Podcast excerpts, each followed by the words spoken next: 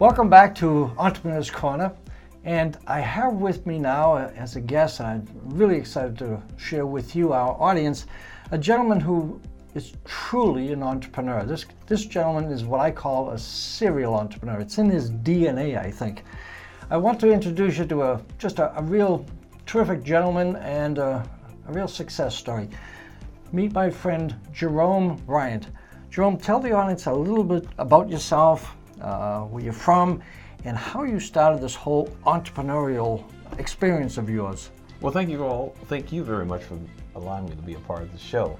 Uh, I'm Jerome Rhyant. Um, I started out in business at a very young age. Uh, my father was an entrepreneur and um, gave me a lot of different exposures. And 10, 12 years old, I was out selling cosmetics 10 o'clock at night Wow. I was the biggest of four brothers, and my dad needed someone to carry the 40 pound suitcase around full of cosmetics. And so I was his do boy, and I carried this, the, the big suitcase around at night. And of course, I end up knocking on doors. Hello, this is the liniment, liniment man. He sold liniments and different products. And so that became my entry level experience into becoming um, entrepreneur. Um, did you do um, that through high school, Jerome? Yes, yes, I did.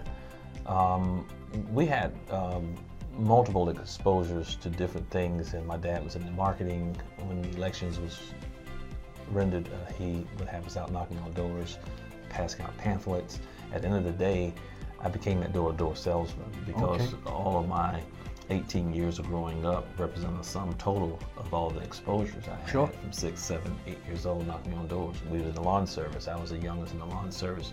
You know, so I, I, I What was your first, your first, you know, I, you worked with your dad. Mm-hmm. What was your first entrepreneurial venture? My first venture uh, started out around 13, 14 when I had a lawnmower that was given to me by my dad. And I would go knock on doors and I understood at the end of the day, if I cut somebody's yard, I was supposed to get paid. And I wanted to see if it would work. So Bee Williams is a lady living in Fort Pierce today. She's in her 80s, but she was my first client. And so wow. after I finished high school, I set out a year before I went to college, and I started automotive business, uh, painting and um, fixing cars, and painting auto bodies the area. And I started at 18.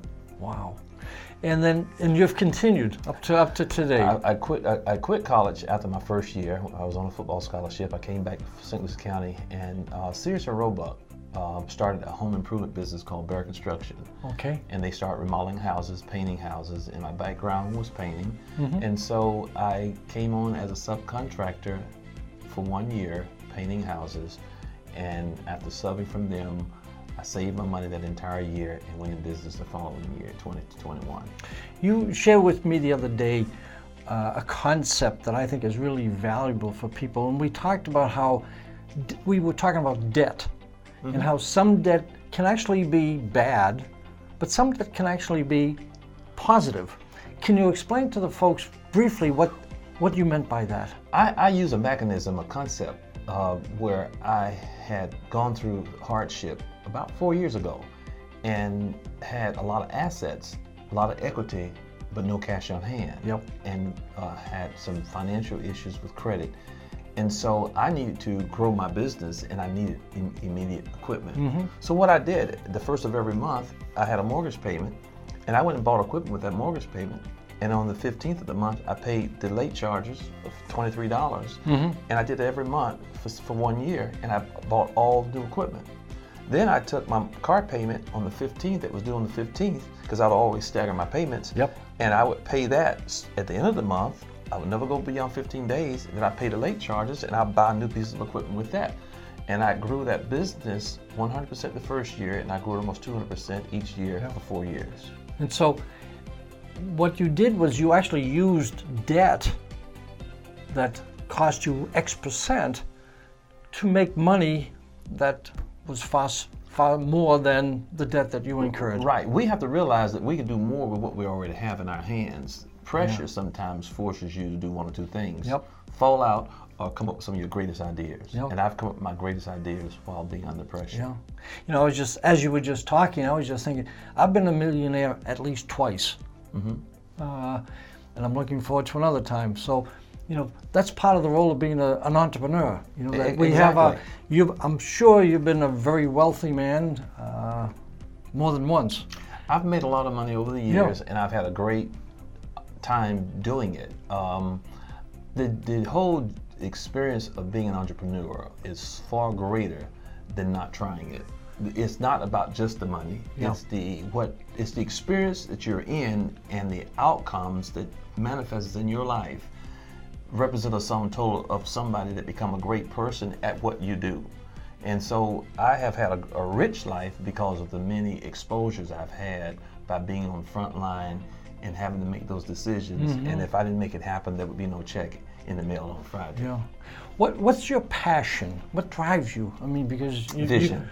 Vision. Vision. I, have never done a business that I didn't enjoy doing since I was 18 years old. If I didn't like it, I didn't do it. Yeah, that's th- that's been a theme we've heard today. You know that Mm-hmm. really loving what you're doing and having a passion about it, and that vision that you say, and don't do things just for the money. It's a job not nine to do it. five. After five o'clock, it becomes a hobby. Yeah, I've enjoyed all the businesses I've been in. yeah, even when they didn't make money, the, the joy of trying to make it work, if it didn't work, was a great experience because I came out of it richer than I went in. Ladies and gentlemen, I hope you really heard what Jerome was saying. Uh, this is truly a, a- an amazing man and a real entrepreneur. So uh, you can find Jerome also on discountdirectory.net. His profile is there. He has a, a wonderful uh, video interview that he tells a little bit about his, his story and so forth. And his business.